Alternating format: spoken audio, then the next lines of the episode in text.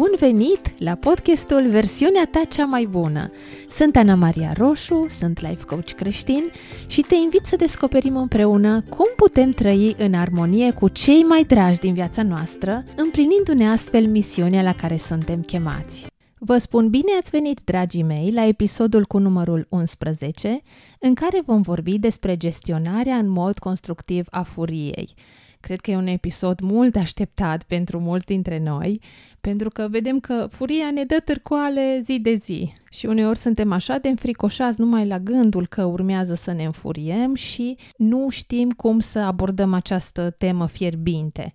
Așa că îmi doresc ca până la sfârșitul episodului să-ți fie mult mai clar care e stilul tău de a te înfuria, care sunt lucrurile care te scot din sărite și ce ai putea să faci pentru a gestiona în mod constructiv aceste sentimente. Dar înainte să începem uh, efectiv tema furiei, aș vrea să vă spun un pic despre frecvența cu care vor apărea episoadele pentru că a fost vacanță și am avut mai mult timp liber, am reușit să pregătesc câte un episod în fiecare săptămână. Din momentul în care începe școala, prioritățile mele un pic se schimbă. Voi publica câte un episod din două în două săptămâni. Tot joia va apărea episodul la ora 2. Așa că în timpul vacanțelor veți găsi câte un episod în fiecare săptămână, iar în timpul școlii câte un episod tot la două săptămâni. Așa că fi pe fază joi la 2. Și acum să ne reîntoarcem la tema noastră. Oare câți dintre noi nu am fost învățați că e greșit sau că e foarte rău să ne enervăm? Părinții noștri, poate societatea, ne-au învățat că furia e rea, e ceva greșit. Și uneori chiar și o viziune distorsionată a creștinismului ne-a învățat acest lucru. Furia este un sentiment, iar sentimentele nu pot fi catalogate ca fiind nici bune, nici rele. Pur și simplu sunt. Sentimentele de furie sunt ok, sunt normale, sunt umane, cu toții le avem, chiar dacă poate nu ți se pare acest lucru. Iar felul în care ne gestionăm furia este cel care poate fi greșit sau care ne poate aduce multe necazuri și despre lucrul acesta vreau să vorbim. Deci sentimentul de furie sau orice alt sentiment sunt în regulă, dar uneori comportamentul pe care noi îl avem în momentul în care noi simțim o anumită emoție s-ar putea să nu fie. Și vedem că sentimentele sunt un fel de barometru al relației noastre și ar trebui să le ascultăm, să fim atenți ce mesaje ne transmit ca să învățăm din ele. Cred că deja sunteți obișnuiți cu balanța, cu cele două extreme nesănătoase în care putem adresa un anumit subiect. La fel este și cu furia. Într-o extremă a balanței sunt persoanele care își reprimă furia, adică sunt cei care neagă sau își ignoră aceste sentimente, spărând că vor dispărea de la sine, se prefac că nu sunt supărați sau încearcă să redenumească acest sentiment. A, nu sunt supărat, sunt doar rănit. Uh, sunt persoanele care nu vor să facă valuri, care vor să păstreze pacea cu orice preț și consideră că e mult mai simplu să lași lucrurile să se liniștească, că se vor rezolva de la sine. Oare de ce credeți că e nesănătoasă această opțiune? Pentru că furia se înfierbântă și se alimentează și nu are unde să se ducă, nu are unde să se canalizeze. Prin urmare ne simțim prost în legătură cu noi înșine și cu incapacitatea noastră de a ne apăra. În plus, ea eliberează în organismul nostru anumite substanțe chimice care pot contribui la foarte multe boli. Și dovezile au asociat furia cu dureri de stomac, dureri de cap, chiar și cancerul printre altele.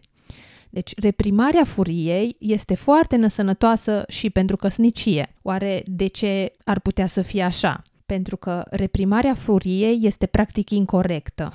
Indiferent de bunele noastre intenții, înăbușirea furiei și lipsa de onestitate în legătură cu furia noastră erodează relația și până la urmă distruge căsnicia. S-ar putea ca partenerul nostru să nu știe de fapt ce simțim cu adevărat pentru că din moment ce nu îi spunem nimic, el continuă comportamentul respectiv și astfel că lucrurile nu se îmbunătățesc. Furia neexprimată nu dispare niciodată. Dacă nu o recunoaștem în mod direct, ea se strecoară într-o mulțime de moduri subtile. Pot fi unele remarci sarcastice, comentarii tăioase și, în general, o atitudine negativă. Și, în timp, acest lucru deteriorează relația noastră. Alții pot adopta moduri mai pasiv-agresive, de exemplu. Putem să fim de acord să mergem uh, la film unde ne-a propus partenerul nostru, dar apoi să întârziem. Furia neexprimată nu dispare niciodată cu adevărat. Clocotește acolo înăuntrul nostru în mod constant, ea ne întunecă perspectiva și e ca și cum am avea ochelarii murdari. Privim tot ce spune sau ce face celălalt într-un mod foarte negativ. Oare vi s-a întâmplat să ajungeți să vă certați din cauza unui lucru mărunt, prostesc, cum ar fi oare pe ce drum să ajungem uh, mai repede la mol, când de fapt problema era ce s-a întâmplat mai devreme, în cursul zilei, ceva ce nu am adresat, în speranța că va trece. Așa o zi, așa două, furia clocotește mereu, în interior nimic nu e corect și, în timp, sentimentele de iubire sunt îngropate într-un morman de furie. Și dacă sentimentele noastre de iubire sunt blocate, evident va avea de suferit și viața noastră sexuală. Deci dacă te întrebi, oare de ce nu mă mai simt atras de celălalt? S-ar putea ca una dintre cauze să fie furia reprimată. Mânia o putem asemăna cu o energie, cu o forță foarte puternică, de exemplu cu energia nucleară. Furia înăbușită nu dispare pur și simplu, ea este radioactivă și foarte toxică prin urmare. Dar acum să vedem celălalt capăt al balanței, persoana care are accese de furie, care își revarsă furia asupra celorlalți. Sunt persoanele care nu au autocontrol, atacă, strigă, țipă, agresivitate verbală, dar și fizică, e persoana care își descarcă furia pe toți ceilalți din jur. O persoană care are accese de furie poate fi asemănată foarte ușor cu o bombă atomică. Toate persoanele din jur se simt atacate. Dar să vedem oare de ce nu e sănătos să scoți afară furia în modul acesta în care reverși asupra celorlalți. Pentru că în momentul în care ne revărsăm furia asupra celorlalți, o facem pe cheltuiala lor. Și, în plus, nu numai că ei se simt foarte prost pe urmă și că relația noastră e distrusă, dar și noi ne simțim foarte vinovați după un asemenea acces de furie. Cum am putea oare să ne simțim noi bine cu noi înșine dacă știm că rănim pe cineva pe care de fapt îl iubim? De multe ori, revărsarea furiei rănește așa de profund, încât repararea devine foarte dificilă, dacă nu chiar și imposibilă. Se pierde încrederea și respectul față de acea persoană și nu e de mirare că adesea ne e teamă de furie, mai ales dacă am experimentat vreodată furia unei alte persoane revărsată asupra noastră.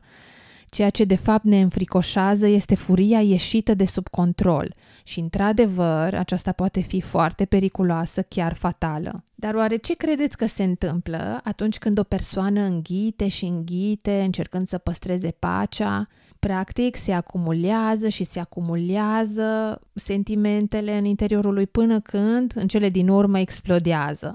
Chiar dacă ne reprimăm furia, la un moment dat, ea va ieși la suprafață, iar când o va face, va fi ca o explozie care va distruge totul în jur, pentru că s-a acumulat de așa de mult timp. Am putea să asociem uh, reprimarea furiei cu o bombă cu ceas, care se acumulează, se acumulează, tic-tac, tic-tac, până când face boom după cum putem vedea, aceeași persoană poate fi în momente diferite sau în circumstanțe diferite atât o persoană care își reprimă furia, dar și o persoană care are accese de furie. Și acum dacă am văzut cum nu trebuie să gestionăm furia, hai să vedem și cum putem gestiona furia astfel încât să nu fie destructivă, ci să fie constructivă, adică această forță puternică să lucreze în folosul nostru. Și o să folosesc din nou analogia cu energia.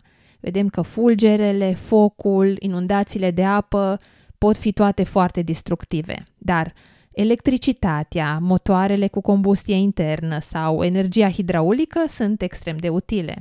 Și asta vrem să facem și noi cu furia noastră, care e o forță puternică. Să o exploatăm și să o canalizăm, să o direcționăm să lucreze pentru noi, nu împotriva noastră. Primul lucru la care ne putem gândi la valorificarea unei energii ar fi să încercăm să o ținem sub control. Sigur că aceasta este foarte ușor de spus, mai greu de pus în practică. Ce am observat pe mine personal că mă ajută e imaginea aceasta cu termometrul emoțional, în care îmi imaginez cum temperatura mea emoțională crește și crește și crește și în momentul în care un copil vine la mine și se plânge că vrea ceva neapărat, neapărat, simt cum termometrul meu începe să crească. Și numai faptul că am vizual această imagine mă ajută să știu până unde pot să suport și care e momentul în care dacă mai stau în mediul acela și mai permit ca lucrurile să se desfășoare, o să ajung să explodez să ne imaginăm un termometru care pornește de la 0 până la 10. În momentul în care ajungem pe la 7-8, e momentul în care nu prea mai putem să coordonăm și e timpul să facem o pauză. Pentru că dacă rămânem în acel mediu uh, și nu luăm o pauză, s-ar putea ca după ce trecem de 8 să nu mai putem controla aceste sentimente fiind așa de puternice. Știm că cel mai bun tratament este prevenția. Oare cum am putea să prevenim revărsarea furiei? Dacă îmi dau seama că furia îi face rău soțului meu și căsniciei mele, atunci să-mi repet asta de mai multe ori astfel încât să mă strădui să exprim în cuvinte ceea ce mă deranjează. Pe urmă, aș putea să fiu atent la semnalele acestea de avertizare timpurie, adică pumnii strânși, scrâșnirea din dinți, un maxilar încordat, simt nodul în stomac, simt că mă apasă ceva pe piept, îmi crește pulsul și bătăile inimii, transpirație, durere de cap, tensiune ridicată. Acestea sunt toate indicii că eu sau persoana din fața mea simte furie. Și mai ales dacă sunt o persoană care obișnuiește să reprime furia, acestea indicii mă pot ajuta să-mi spună că de fapt sunt furioasă și ce hotărăsc să fac cu aceste sentimente. Motivul pentru care ne temem așa de mult de furie este tocmai pentru că aceasta ne poate scăpa de sub control. Deci ce putem să facem? Să luăm un time-out, să numărăm până la 10. Poate că știți uh, melodia aceea. Nu te supăra că nu e bine nici pentru cei din jur, nici pentru tine. Numără încet până la 10 și poate, poate, poate îți va mai trece. Asta o cântam uh, adesea cu copiii de la grădiniță. Mi-a plăcut când cineva mi-a spus că dacă ești furios, numără până la 10 înainte să vorbești. Dacă ești foarte furios, numără până la 100. Bun, deci am lăsat ca această temperatură să scadă. Acum ce e de făcut? Încă tot mai simțim această energie care se acumulează în noi. Cum putem să folosim o parte din furie? Cum putem să o eliminăm? Măcar o parte din ea. Am putea să facem exerciții fizice, alergare în not, prin plâns, prin uh, lovit poate un sac de box sau o pernă, am putea să ne exprimăm aceste sentimente. Poate altora le place să scrie și să scoată așa o parte din veninul care uh, e în sufletul lor. Alții aleg munca fizică. Am auzit uh, multe soții care atunci când sunt furioase merg și fac curățenie la baie și la final baia strălucește impecabil. Deci trebuie să consumăm o parte din această energie ca să eliberăm cumva sub papa de siguranță. Îmi voi controla furia, nu o voi lăsa să mă controleze ea pe mine. Vrem ca această forță să lucreze pentru noi și nu vrem să o ignorăm. După ce am scăzut un pic temperatura emoțională, după ce am folosit un pic din energia acumulată, următorul pas ar fi să ne gândim la asta. Mânia este ca și durerea. Încearcă să ne spună ceva. E ca un sol care vine să ne transmită un mesaj. Și când suntem extrem de furioși, adesea vedem lucrurile disproporționat. Dar acum că, într-un fel, un pic ne-a mai recăpătat controlul, vrem să avem o altă perspectivă asupra situației și e momentul să ne punem trei întrebări. Prima întrebare. De unde a apărut această furie? Oare furia aceasta provine din situația actuală sau vine din alte momente și din alte locuri? Oare m-am supărat pe un coleg la serviciu sau pe șeful meu și am adus toată această furie acasă și mi-am revărsat-o pe soție și pe copii? Stresul și tensiunea de la locul de muncă sau din alte locuri, poate chiar din copilărie, pot să afecteze căsnicia noastră. Următoarea întrebare e, este cu adevărat furie?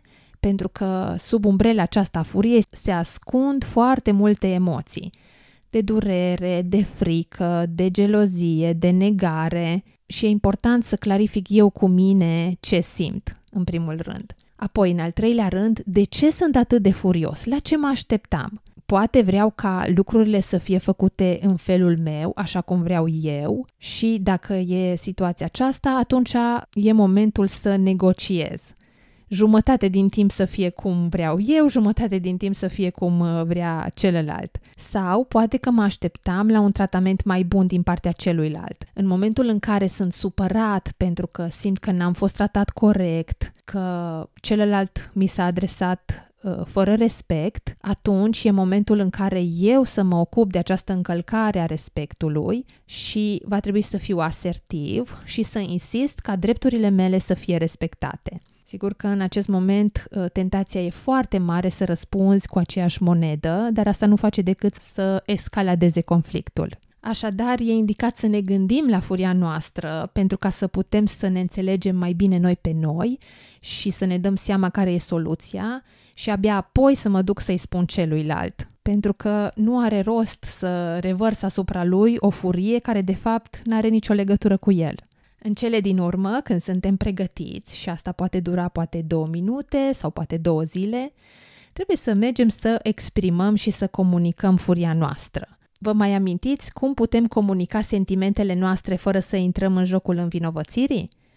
Desigur, prin utilizarea afirmațiilor de tipul eu, eul responsabil. Deci trebuie să-mi asum furia. Furia este a mea. Mulți dintre noi avem obiceiul de a spune tu m-ai enervat sau ea mă enervează foarte tare.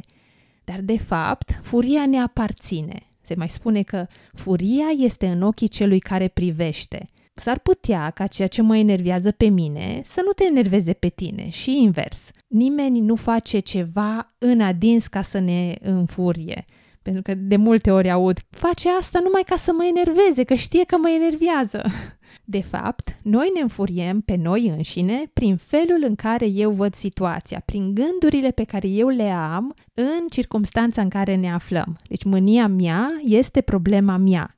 Merg la celălalt și spun, eu sunt furios, eu sunt supărat, eu mă așteptam la altceva sau eu îmi doream un alt lucru și s-a întâmplat exact pe dos.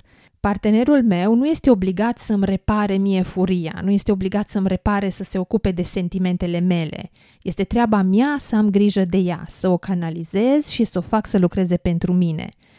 În același mod, nu mi se cere nici mie să repar furia celuilalt. Este treaba lui să-și o exprime și să o facă să funcționeze pentru el – Așadar, cum gestionăm furia în mod constructiv? În primul rând, nu o reprimăm, dar nici nu o revărsăm asupra celorlalți, ci o canalizăm, o ținem sub control, canalizăm energia, ne gândim la ea ca să ne înțelegem pe noi înșine și apoi vorbim despre ea pentru a o face să lucreze pentru noi. În momentul în care descoperim că furia noastră a fost deplasată, că nu vine din momentul și din cauza persoanei respective, ne întoarcem și ne ocupăm de furie acolo unde este locul. Iar în momentul în care descoperim că vrem ca lucrurile să fie făcute în felul nostru, e momentul în care să negociem cu celălalt.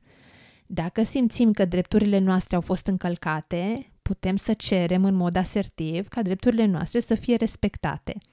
În orice caz, facem ca furia să lucreze pentru noi și nu împotriva noastră și a căsniciei noastre. Mânia nu dispare pur și simplu pentru că e foarte importantă.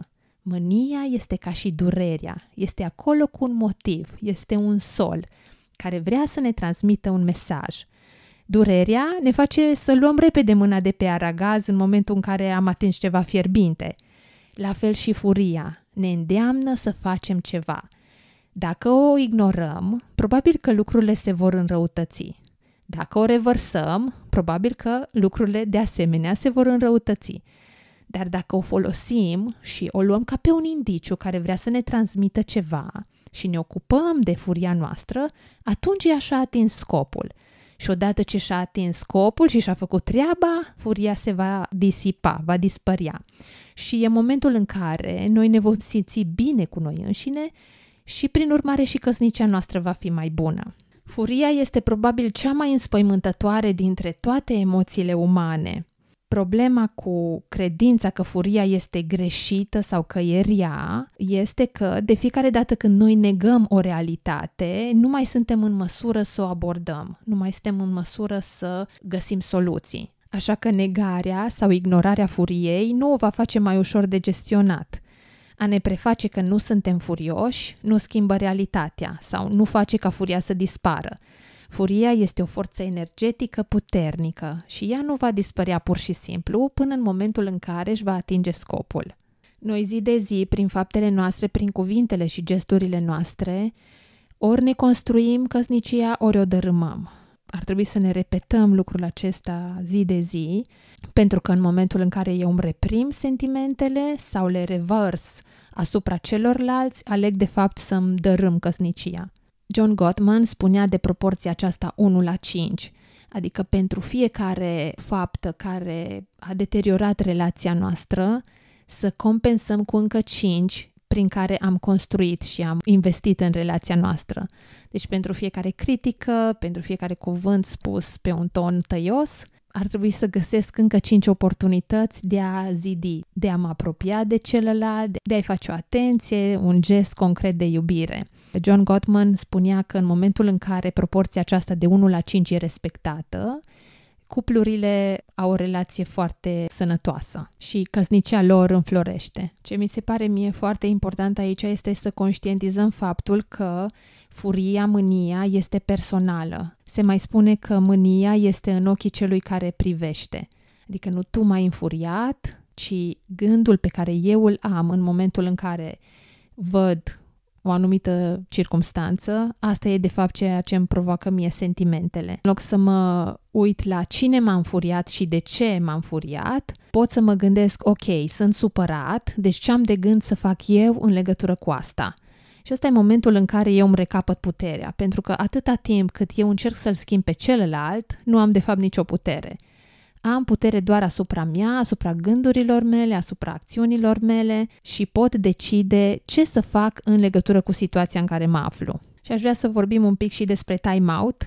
Poate că ați văzut uh, la meciurile de fotbal sau în general în sport un antrenor care face semnul uh, acesta de T cu brațele și uh, jocul se întrerupe. La fel și noi în cuplu am putea să ne gândim la un gest concret prin care să-i spunem celuilalt că de fapt avem nevoie de o pauză, de un time-out. Dar e ideal să stabilim acest lucru și să fie cumva semnul nostru în momentul în care noi suntem calmi, astfel încât uh, să nu fim înțeleși în mod greșit. De fapt, ce vreau să-i spun celuilalt este că eu am nevoie de o pauză, lucrurile se înfierbântă și pentru sănătatea noastră și a relației e bine să luăm o pauză. Nu vreau să fac ceva care să te rănească pe tine sau relația dintre noi, deci prefer să iau o pauză în care să mă liniștesc și să revenim apoi să discutăm acel subiect în momentul în care amândoi avem o temperatură mai joasă.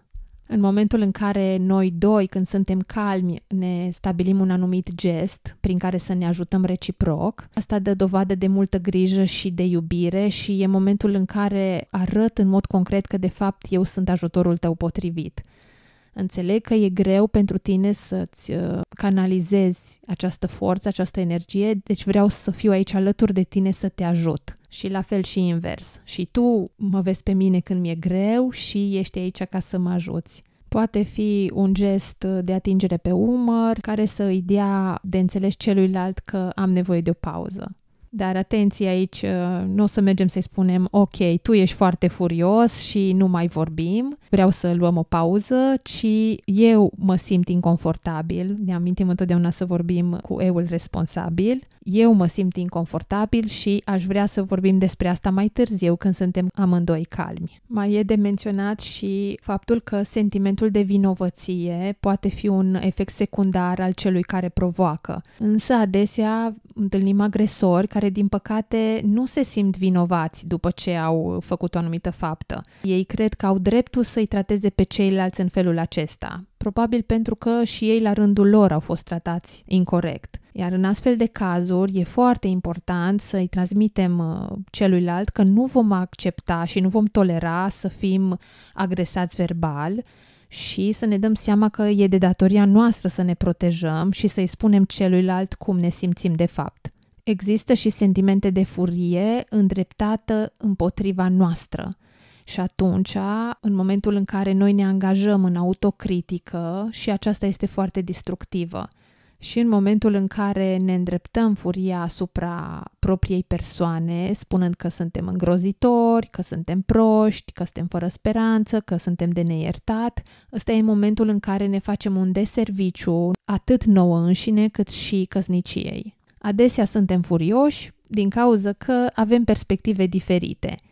Dar cum ne comunicăm aceste sentimente, aceste perspective, fără ca să îi rănim pe celălalt sau relația noastră? Aici trebuie să învățăm anumite abilități de a ne exprima în mod asertiv, să folosim declarațiile de tipul eu, să apăsăm butonul de ascultare activă, adică să ascultăm dincolo de cuvinte, și după ce am ascultat, e momentul în care să vorbim cu iubire. Dar despre asta în episodul următor, despre cum exprimăm adevărul cu iubire. Și pentru că toți suntem la subiectul comunicării, în special în momentul în care suntem supărați, suntem predispuși să creăm triunghiuri, să comunicăm în triunghi. Adică, în loc să mă duc să-i spun partenerului meu că sunt supărat pe el, merg și îi spun unui prieten sau unei prietene sau unui alt membru al familiei. Și când facem lucrul acesta, complicăm foarte mult procesul de tratare constructivă a furiei, deoarece această a treia persoană aude doar o singură versiune a poveștii, care e de obicei partea noastră și nu facem decât să adăugăm combustibil pe foc. Unele persoane cred că își difuzează furia atunci în momentul în care se duc și spun altcuiva, dar nu e deloc recomandabil acest lucru, cu excepția cazului când e vorba de o persoană specializată, cum ar fi un consilier sau un preot că mergi la spovadă. Furia se difuzează cel mai bine printr-o activitate fizică viguroasă sau prin scris sau prin plâns, dar apoi ar trebui să fie tratată direct cu soțul sau soția noastră, cu persoana pe care ne-am înfuriat.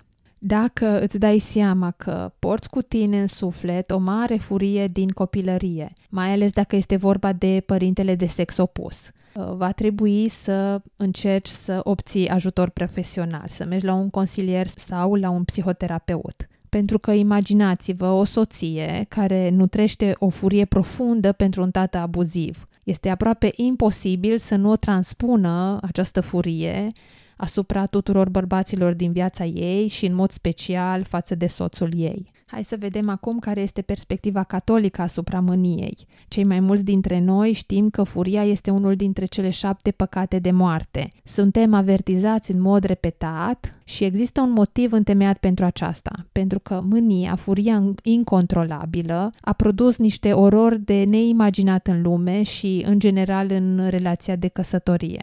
Pe de altă parte, e firesc să ne înfuriem și Dumnezeu ne-a dat această emoție cu un scop, cu un motiv, adică El ne-a creat și a pus în noi toate aceste sentimente cu un scop. Dumnezeu este încet la mânie și slavă Domnului și noi ar trebui să fim de asemenea înceți la mânie. N-ar trebui ca orice lucru mărunt să ne deranjeze și asta înseamnă că trebuie să privim lucrurile cu o anumită doză de iubire poate că unele acțiuni, unele evenimente nu merită o revărsare a furiei, cum ar fi, de exemplu, că cineva a vărsat un pahar cu lapte. Dacă ne uităm în templu, chiar și Isus s-a mâniat. Așadar, mânia în sine nu poate fi un păcat. Și la Efeseni, capitolul 4 cu 26, avem scris Mâniați-vă, dar nu păcătuiți. În mod clar, Biblia acceptă mânia ca fiind o parte naturală și nu neapărat rea din viața noastră. Dar ceea ce contează e ce facem cu ea. Comportamentul furios poate fi într-adevăr greșit sau păcătos. Și aceasta include acțiuni precum uh, creșterea mâniei noastre în momentul în care rumeg și rotesc în mintea mea gânduri care îl înjosesc pe celălalt, atunci de fapt îmi alimentez această mânie. Poate vorbirea lipsită de respect, amenințările, izbucnirile zgomotoase sau violența. Pe de altă parte, vedem că lui Isus îi pasă și de ceea ce este în inima noastră, nu doar ce facem cu furia. Dumnezeu știe că ceea ce este în inima noastră și în mintea noastră, pe urmă se va vedea în vorbele și în faptele noastre. Așa că doar pentru că nu recunoaștem că suntem furioși, nu înseamnă că nu suntem furioși. Și mânia aceasta pe care refuzăm să o recunoaștem poate fi extrem de destructivă. În momentul în care o persoană își reprimă furia, nu face partea ei de muncă. Noi, în căsnicie, suntem chemați să îl corectăm pe celălalt cu iubire. Scriptura ne spune să nu lăsăm soarele să apună peste mânia noastră. Și acesta este un sfat foarte bun. Nu vrem ca mânia noastră să prindă rădăcini, pentru că în momentul în care o lăsăm așa nerezolvată, noi ce facem de fapt e că o alimentăm prin gândurile noastre. Pe de altă parte, nu ar trebui să luăm acest lucru literar, în sensul că dacă ne-am certat seara înainte de culcare, poate ar fi o idee bună să lăsăm până a doua zi, după un somn bun, să reluăm uh, discuția. E clar că nu vrem să amânăm la nesfârșit rezolvarea conflictului, cum fac cei care reprimă furia, dar pe de altă parte ne dăm seama că în cazul furiei nu e recomandat să bați fierul cât e cald în momentul în care am vorbit despre gestionarea furiei, unul dintre pași era să ne gândim la ea. După ce am scăzut temperatura emoțională și am văzut de unde provine, cumva să ne clarificăm nouă înșine de ce am reacționat în felul în care am reacționat. Și ăsta e momentul în care noi, ca și creștini, îl invităm pe Spiritul Sfânt pentru că e foarte greu doar cu puterile noastre să sortăm aceste emoții și să le gestionăm, dar cu supraputere, cu har de sus, reușim atât să le gestionăm, dar și să ne gândim la situație din perspectiva celuilalt. Oare celălalt cum s-a simțit în momentul în care eu am reacționat cum am reacționat? Dacă în momentul în care asculți acest episod te cuprinde un sentiment de vinovăție, aș vrea să-ți spun că nu ești singur, că poți primi ajutor Uh, nici Dumnezeu nu ne judecă pentru vremurile de neștiință, dar acum că știm și că avem anumite instrumente, putem trăi o altfel de viață. Felul în care noi am crescut și copilăria noastră și experiența de viață e posibil să impacteze căsnicia noastră. Dar acum că avem acces la informații, putem decide să trăim o altfel de viață și putem decide să investim în relația cu soțul, cu soția noastră. Așa că te invit, în momentul în care sunteți amândoi liniștiți, să stabiliți uh, cum veți proceda data viitoare când unul dintre voi se înfurie, pentru că nu există dacă va veni furtuna, furtuna oricum va veni, e important să fim pregătiți. Și atunci să ne facem un plan cum vom reacționa, cum vom răspunde, mai bine spus, în momentul în care unul dintre noi se va încinge și va deveni furios. Să stabilim care e semnul pentru timeout, astfel încât nimeni să nu interpreteze această pauză ca fiind de fapt un abandon, să fim atenți la temperatura emoțională, apoi să mă gândesc de unde vine furia aceasta, oare aveam anumite așteptări pe care nu le-am comunicat celuilalt, sau poate n-am fost tratat cu respect? Și e important să cer în mod asertiv să fiu respectat Oare a fost vorba de o furie deplasată dintr-o altă situație sau dintr-o altă circumstanță? Un alt subiect care merită discutat într-o întâlnire de cuplu e felul în care am fost învățați să gestionăm furia. Oare care a fost modelul nostru? Ca și cine mă comport în momentul în care eu sunt furios? Și oare cum aș vrea pe viitor să abordez aceste situații? Iar acum, pe finalul episodului, vreau să vă propun o activitate care să ne ajute în aceste momente în care ne înfuriem. Este vorba despre crearea unui colț de liniștire în uh, casa noastră. Poate fi un spațiu micuț în care să pun un scaun sau un fotoliu confortabil, poate o pernă în care, dacă simt nevoia să lovesc, să pot să fac asta, un coșuleț cu diverse obiecte de strâns în mână, mai ales dacă aveți copii, squishy, jucării, mingi care se pot uh, strânge în mână, poate fi în zonă un aparat de aromoterapie, poate o sticluță cu ulei sfințit sau cu mir, poate o sticluță cu apă de lavandă cu care să mă pulverizez pe față, să încerc să mă liniștesc. Noi, de asemenea, am făcut și o procedură pentru conflicte. Adică în momentul în care avem un conflict, care sunt pașii pe care vrem să-i urmăm și am înfoliat-o uh, și o avem acolo la îndemână. Poate fi o, tot așa niște citate care să te ajute să te liniștești, poate o imagine frumoasă care să fie toate puse într-un coșuleț și să fie la îndemână în momentul în care cineva se înfurie, să aibă un loc unde să meargă să-și tragă sufletul. Și apoi, e important să discutăm și cu soțul, dar dacă sunt copii în familie și cu copiii.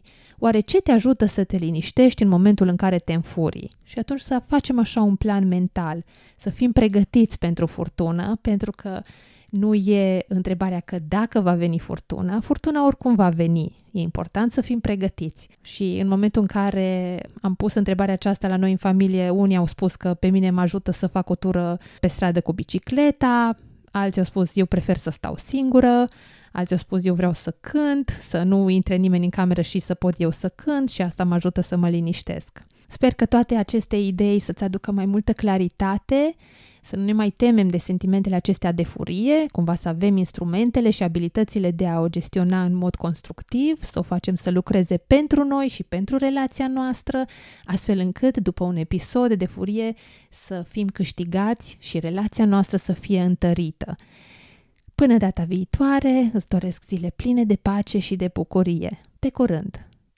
Dacă ți-a plăcut acest episod și simți că ți-a adus valoare, te rog să-l împărtășești și cu un prieten drag. Până la urmă, rolul prietenilor în viața noastră e și acela de a ne inspira în creșterea personală. Nu uita să dai like și subscribe acolo unde asculți acest podcast pentru a nu rata niciun episod. Mai multe informații despre mine poți găsi pe site-ul anamariaroșu.ro unde Ana Maria e scris cu 2 N. Până data viitoare, îți doresc să devii zi de zi versiunea ta cea mai bună.